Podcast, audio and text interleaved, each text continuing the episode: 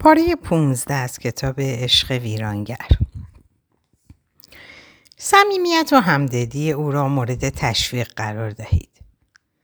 صمیمیت و همدلی مهارت‌هایی هستند که یادگیری آن برای افراد نمایشی دشوار است. اگر محبوب شما یک فرد هیستریونیک است، او غالباً آنقدر به نیازهای خودش فکر می‌کند که نمی‌تواند نسبت به نیازها و علایق شما توجهی جدی از خود نشان دهد. شما با پذیرش این حقیقت که فرد هیستریونیک قادر به ایجاد رابطه ای عمیق و صمیمانه نیست و اون شور و صمیمیتی که اغلب از خود نشان می‌دهد غالباً سطحی و غیر واقعی است، قادر خواهید شد که فرد محبوب خود را به خوبی درک کنید. اما راهی وجود دارد که شما بتوانید او را به سمت یک رابطه دو سویه همدلانه سوق دهید. در این رابطه دو راه حل وجود دارد. نخستین راه حل این است که شما الگویی از همدلی و پذیرش غیر مشروط را نسبت به محبوب خود از خودتان به نمایش بگذارید. یعنی اینکه در هر موقعیتی زمانی را به گوش کردن حرفهای محبوب خود اختصاص دهید و به دنبال آن هم گفته ها و هم احساسات او را به خودش انعکاس دهید تا متوجه شود که عمیقاً با او همدلی دارید و او را صمیمانه درک می‌کنید. شما با انجام چنین کاری نیاز عمیق او به درک شدن را برآورده می‌سازید. غالباً یک چنین همدلی به محبوب شما کمک خواهد کرد که در مورد آتش فراوان خود نسبت به توجه دیگران بینش پیدا کرده و آن را تحت کنترل خود درآورد. راه حل دوم این است که تلاش او را در جهت درک علایق خود و همدلی او با خودتان مورد تقویت قرار دهید و با تحسین و تشکر از او نشان دهید که تا چه اندازه‌ای همدلی او با شما و اینکه به علاقه شما توجه نشان داده است برایتان ارزشمند است و او را دوست داشتنی تر می سازد. توقعات واقعی از او داشته باشید. اگر شما قصد ماندن با محبوب هیستریونیک خود را دارید، در مورد مقدار تغییری که از او توقع دارید واقع بین باشید. به یاد داشته باشید که افراد هیستریونیک الگوهای رفتاری خود را از همان ابتدای کودکی یاد گرفته و در حال حاضر در آن نهادینه شده است. محبوب شما ممکن است که آگاهی مبهمی از این داشته باشد که نیازهای افراطی و آتش سیری‌ناپذیر او در مورد توجه دیگران نشانگر احساس عدم امنیت روانی اوست. محبوب هیستریونیک شما ممکن است بارها دچار افسردگی شود. شما با اینکه ممکن است در چنین شرایطی با او احساس همدلی کنید، اما بایستی نسبت به مقدار تغییر او واقع بین باشید. هرچند اعمال این شیوه منجر به آن خواهد شد که محبوب شما کمتر از گذشته نیاز به توجه دیگران داشته باشد، اما باید بدانید که چنین چیزی به سرعت اتفاق نخواهد افتاد. البته این را هم بدانید که احتمال اندکی وجود دارد که محبوب شما به حدی تغییر کند که اطرافیان به هیچ وجه متوجه رفتارهای نمایشی او نشوند. بنابراین شما باید همواره انتظار مقداری آشفتگی رفتاری را از سوی محبوب خود داشته باشید، یا در غیر این صورت از رابطه با او بیرون بیایید. زمان ترک رابطه. ممکن است که شما قبل از خواندن این کتاب برخی از توصیه‌های ما را در مورد محبوب هیستریونیک خود به کار برده باشید و نتیجه‌ای از آن نگرفته باشید. و یا اینکه به جایی رسیده باشید که نسبت به هر گونه بهبودی در رابطه میان خودتان ناامید شده باشید. رابطه عاطفی با فرد هیستریونیک می تواند خسته کننده و حتی نگران کننده باشد. نخست ما شما را تشویق به تعیین حد و مرزهایی برای محبوبتان می کنیم. متاسفانه برخی مواقع عدم تعیین حد و مرزهای مشخص می تواند به معنای تصمیم به ترک رابطه با فرد هیستریونیک باشد که همچنان رفتارهای نمایشی و تحریک کننده خود را دنبال می کند. به هر حال اگر شما تصمیم به ترک رابطه با محبوب هیستریونیک خود گرفته اید، بایستی بدانید که احتمالاً با خشم شدید او روبرو خواهید شد. احتمالاً او تلاش خواهد کرد مانع از این کار شود و یا آنکه در صدد انتقام جویی از شما برآید. در این باره توصیه ما به شما این است که با بهره‌گیری از حمایت افراد خانواده، دوستان و آشنایان از خودتان به خوبی محافظت کنید. اگرچه پایان دادن به هر ارتباط صمیمانه‌ای دردناک خواهد بود، اما دردناکترین است که به رابطه‌ای ناخوشایند همچنان ادامه دهید. خلاصه باید از آن داشت که یک شخصیت نمایشی به سبب اغواگری‌های جنسی یا روحیه‌ای سرگرم کننده‌اش می‌تواند برای شما جاذبه داشته باشد. کیفیت اوایل آشنایی با یک فرد نمایشی هرچه که باشد، در نهایت توجه طلبی بی پایان، هیجانات شدید، ناگهانی و غیرقابل پیشبینی و رفتارهای جنسی او شما را به سطوح خواهد آورد و هیجانات سطحی و توخالی او سبب خواهد شد که بارها در زندگی با او احساس تنهایی کنید. در واقع همواره این شما هستید که بایستی برای خوشحالی او به طور مداوم توجه خود را معطوف به او کنید و این کار بسیار خسته کننده است، چرا که بسیاری از ما دوست داریم که در رابطه عاطفی خود رابطه‌ای صمیمانه و دوسویه و طولانی مدت را تجربه کنیم. فصل ده، محبوب خودپسند، شخصیت خودشیفته. ویژگی‌های شخصیت خودشیفته: خود را فرد بسیار مهمی می‌داند و غالباً در مورد توانایی‌ها و موقعیت‌های خود غلو می‌کند. ذهن او همواره مشغول خیال پردازی درباره موفقیت، قدرت، زیبایی و یا عشق است. او خود را فرد خاصی می‌داند که تنها توسط افراد خاص باهوش و مشهور درک می شود. او نیاز به تحسین شدید و مداوم شما دارد. همواره خود را حق به جانب می داند و انتظار دارد که دیگران به گونه‌ای خاص با او برخورد کنند و با آرزوها و امیال او همراهی کنند. غالباً از ارتباط با دیگران در جهت تحقق نیازهای خود سوء استفاده می کند. به نظر می رسد که او فاقد حس همدلی است. به همین جهت قادر به درک و پاسخگویی به احساسات و نیازهای دیگران نیست. او غالباً به دیگران حسادت می ورزد و یا بر این باور است که دیگران نسبت به او حسادت می ورزند. غالباً در افکار و رفتار او می توان فخر فروشی نسبت به دیگران را مشاهده کرد.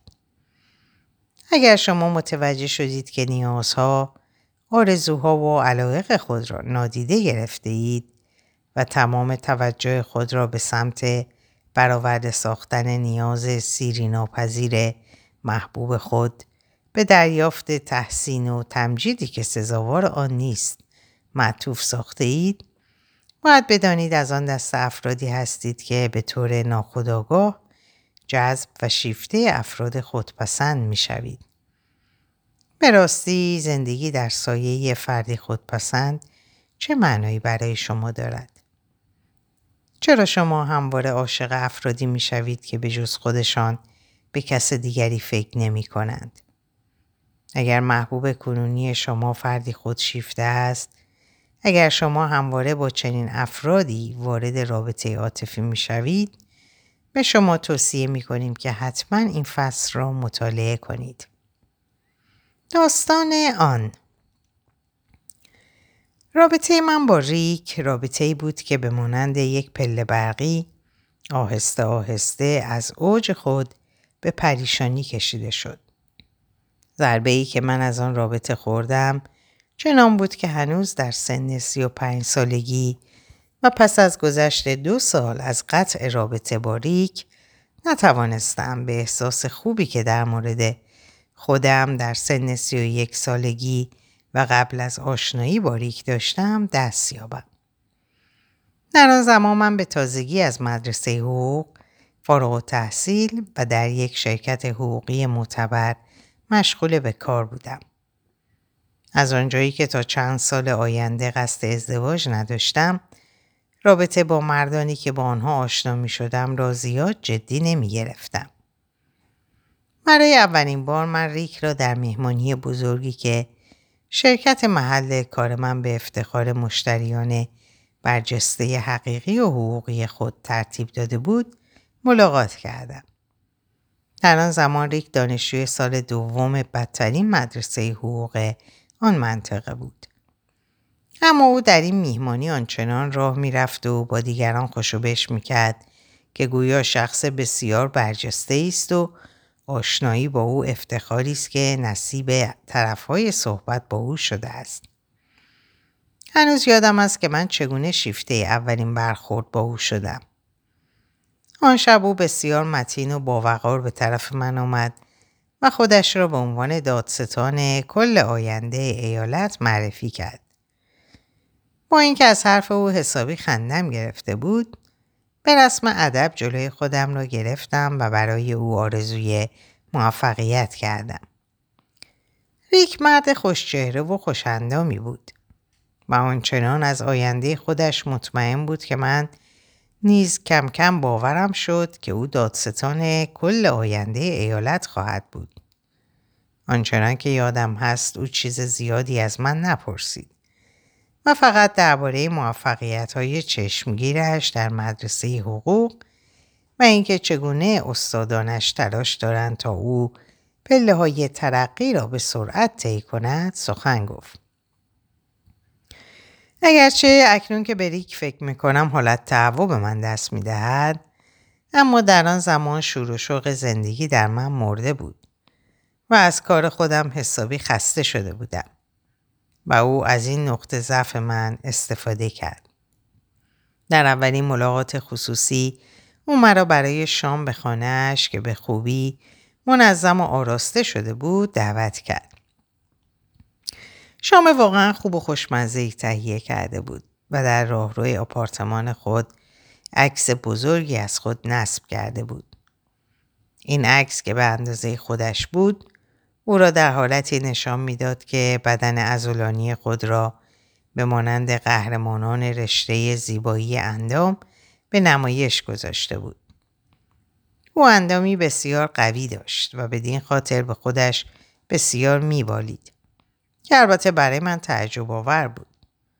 بعدها فهمیدم که هر روز به مدت سه ساعت در یک باشگاه بدنسازی در برابر انبوهی از آینه‌های تمام قد مشغول تمرین است. آن شب ریک در طی صحبت‌های خود به طور مداوم از اصطلاحات زبان فرانسه استفاده می‌کرد و همچنین اصرار داشت که دوره‌ای را در یک مدرسه آشپزی در فرانسه گذرانده. البته بعدها فهمیدم که این ادعا دروغ بیش نیست و فقط او کتابی را درباره غذاهای فرانسوی مطالعه کرده است. او سپس در مورد بی‌نظیر بودن غذایی که آن شب طبخ کرده بود سخن داد سخن گفت و جالبتر این که اصرار داشت بهترین آشپزهای رستوران‌های شهر هم به اندازه او از آشپزی سررشته ندارد. آن شب یادم است که قالب صحبت ما معطوف به او بود و به محض آنکه من حرفی می زدم به سرعت آن را به سمت بحث بیشتر درباره خودش، به ویژه اینکه به طرز بی‌نظیری شایسته حرفه وکالت است، سوق می داد.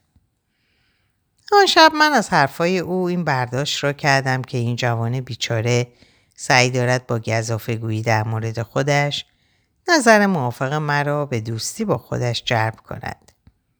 آری، من چنین برداشتی را کردم و اکنون افسوس می‌خورم که متوجه نشدم با یک فرد خودشیفته طرف هستم. بنابراین من به دوستی با او ادامه دادم. آنچه مسخره به نظر می رسید این بود که هرچه زمان بیشتری از رابطه من با او می گذشت، من نسبت به قبل از آشنایی با او بیشتر احساس تنهایی و خستگی می کردم. اگر ما پنج ساعت را با یک دیگر می گذراندیم، چهار ساعت و نیم به بحث پیرامون این موضوع اختصاص داشت که چرا استادان ریگ به اندازه کافی قدر دانشجوی نابغه خود را نمی دانند و همواره نمره خوبی به او نمی دهند. اگر من مشکلی در حیطه شغلی خود داشتم یا اگر می خواستم موضوعی را مطرح کنم، او کمی گوش می داد و سپس آن را به خوبی به موضوع دلخواه خودش ارتباط می داد و دوباره شروع به صحبت می کرد. من هرگز احساس نکردم که ریک واقعا به صحبتهای من گوش می دهد و هیچگاه این احساس به من دست نداد که واقعا من و موضوعات زندگی من برایش اهمیت دارد.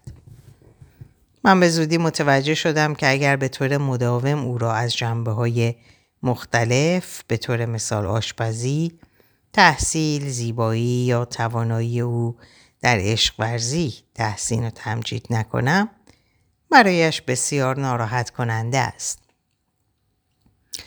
او شبیه اسفنجی بود که دوست داشت همه تحسین و تمجیدهای ممکن در اطرافش را به خود جذب کند. ریک نه تنها در زمینه عشق ورزی، بلکه در همه زمینه‌های دیگر نیز به فکر خودش بود و هیچگاه به ارضای خواسته‌های من توجه نداشت. و اگر من از او می‌خواستم که به گونه‌ای دیگر با من رفتار کند، او واقعاً عصبانی می‌شد و می‌گفت که او در هر زمینه‌ای بهتر از من می‌داند که یک زن از چه نوع رفتاری خوشش می‌آید. جالب این که او بارها و بارها از من می‌پرسید: خب حالا حقیقت رو به من بگو. آیا تو تا به حال فکرش رو هم می‌کردی که با مرد اعجاب انگیزی مانند من روبرو شوی؟ من فکر می‌کنم بدترین چیز در رابطه میان من و ریک احساسی بود که من نسبت به خودم داشتم. اکنون می‌فهمم که در طی آن مدتی که با ریک رابطه داشتم، تحت تأثیر رفتارهای او، من به تدریج احساس کردم فرد زشتی هستم و همزمان اعتماد به نفس خودم را به عنوان یک وکیل از دست دادم. در آن زمان از خودم متعجبانه می‌پرسیدم که چرا به چنین حالتی دچار شدم. ریک در زمینه تمجید از خود و تحقیر غیر مستقیم من واقعاً استاد بود. به طور مثال او می‌گفت: اگر تو با من تمرین کنی، کاملا مطمئن هستم که پس از مدت کوتاهی اندام نحیف تو به مانند اندام من زیبا و دوست داشتنی خواهد شد. پایان رابطه من با ریک هنگامی اتفاق افتاد که یکی از همکلاسی‌های سابق من در مدرسه حقوق به نام جیل به دیدن من آمد و مدت یک هفته در خانه من اقامت کرد. جیل متوجه شد که من تا چه حد از نظر روحی افت کردم و ریک اصلاً به فکر من و برآورده ساختن نیازهای من نیست. یک روز بعد از ظهر که ریک داشت در مورد بی‌نظیر بودن خود و اینکه چه چیزهایی را به من آموخته داد سخن میداد، جیل طاقت نیاورد. او حرفای ریک را رد کرد و به او گفت که تا چه حد فرد متکبر و مغروری است. او به ریک گفت که انقدر به خودش افتخار نکند، چرا که او فقط دانشجوی متوسط در بدترین مدرسه حقوق ایالت است، در حالی که من از یکی از بهترین مدارس حقوق کشور فارغ التحصیل شدم. صحبت‌های جیل ریک را بسیار عصبانی کرد، به طوری که از من خواست از جیل بخواهم که خانه را ترک کند. او حتی مرا تهدید کرد و گفت یا من یا جیل. شاید در آن لحظه اولین باری بود که با چهره واقعی او روبرو می شدم. بنابراین به ریک گفتم: این تو هستی که باید خانه مرا ترک کنی. آن روز ریک رفت و دیگر از او خبری ندارم.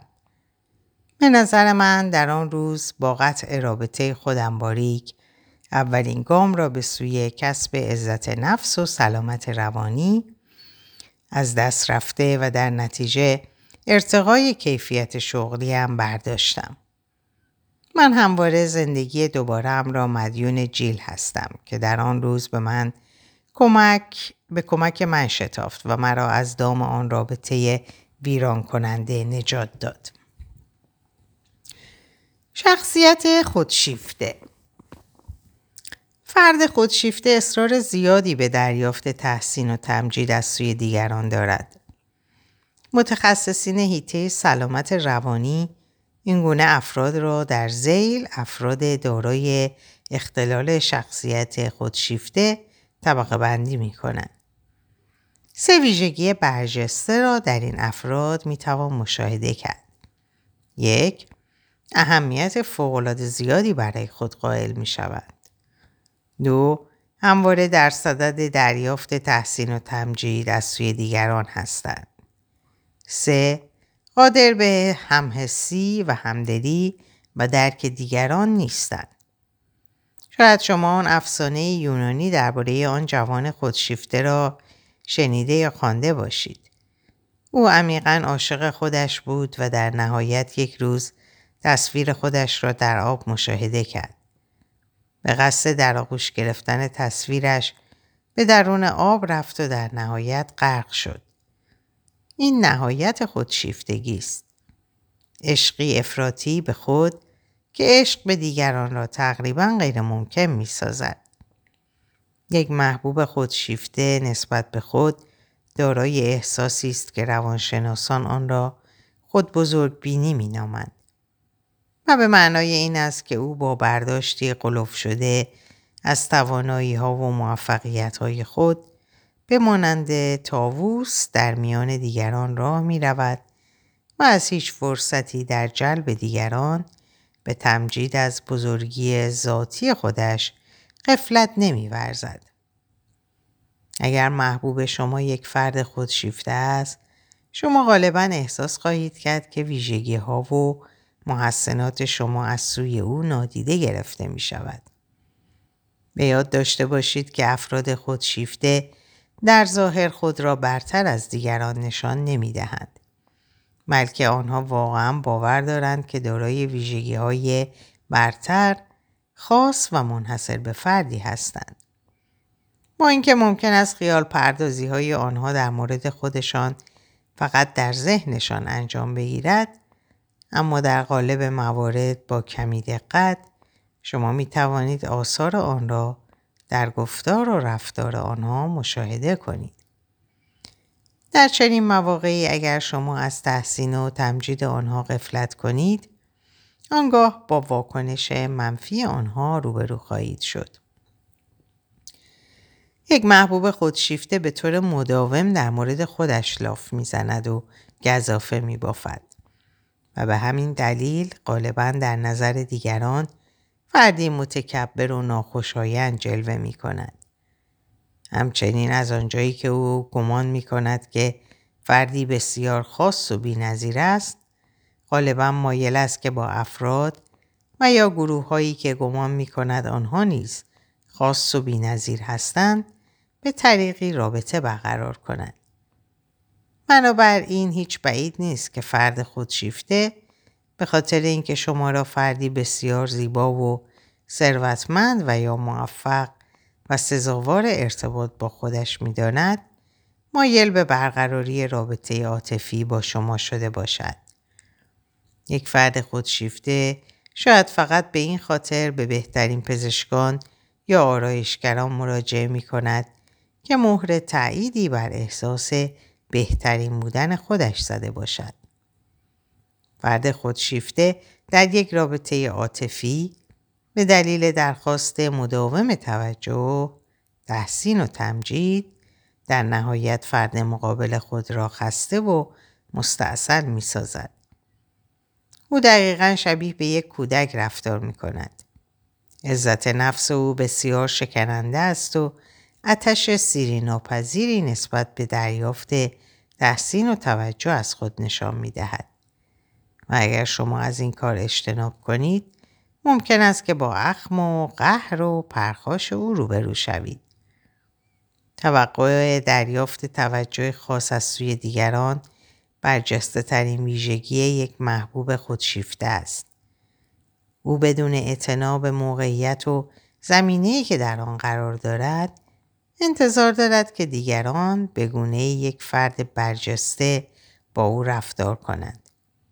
بنابراین اگر در جایی، حتی در یک رستوران یا در برخورد با یک فرد ناشناس نیز، احترام و توجه مورد توقع خود را دریافت ندارد، در ابتدا متعجب می‌گردد و سپس در نهایت با خشم و ناراحتی واکنش نشان می‌دهد. به طور مثال، محبوب خود شیفته آنقدر خودش را مهم می‌داند که ممکن است صحبت شما را قطع کند، چون گمان می‌کند صحبت خودش مهمتر است، و یا دیرتر از همه در جایی حضور می‌یابد، چون گمان می‌کند دیگران بایستی در انتظار او بمانند. افزون بر تکبر، فخر فروشی و ادعای سروری که از ویژگی‌های فرد خودشیفته محسوب می‌شود، او دارای نقص شدید در برقراری رابطه صمیمانه با دیگران است. این نقص احساس همدلی است. به همین دلیل محبوب خودپسند شما قادر به درک و فهم شما و احساسات، تجربه ها و تمایلات شما نیست. به عبارت دیگر، او نمیتواند به تبادل عاطفی دو سویه و دیدن دنیا از طریق نگاه فرد دیگر بپردازد. حتی اگر برای لحظه ای نیز با دیگران همحسی و همدلی کند، دوباره به سرعت به موضع خود باز می‌گردد. یک فرد خودشیفته همواره نسبت به دیگران احساس حسادت می‌کند، هرچند تلاش می‌کند آن را ظاهر نسازد، و ممکن است گمان کند که دیگران نسبت به او حسادت می‌کنند. افراد خودشیفته بر این باورند که آنها در مقایسه با دیگران بیشتر مستحق ثروت و موفقیت هستند. و همین دلیل غالباً خود را ملزم می‌بینند که با اشاره به نقاط ضعف و نقص دیگران برتری خود را به اثبات رسانند. در نهایت، فرد خودشیفته فردی است که به آسانی آزرده خاطر می‌شود. این آزردگی خاطر هنگامی رخ می‌دهد که احساس عزت نفس کاذب فرد خودشیفته مورد تهدید قرار می‌گیرد یا پرده از روی آن برداشته می شود. بنابراین هنگامی که فرد محبوب او در زمینه تحسین و تمجید از او ناموفق عمل می کند یا رفتارهای متکبرانه او را زیر سوال می برد، احساس می کند که مورد حمله و تحقیر واقع شده و به دنبال آن ممکن است که به وسیله بداخلاقی، قهر و خشم، تحقیر و یا فحاشی و در برخی موارد حمله فیزیکی واکنش نشان دهد. شخصیت خودشیفته چگونه شکل می‌گیرد؟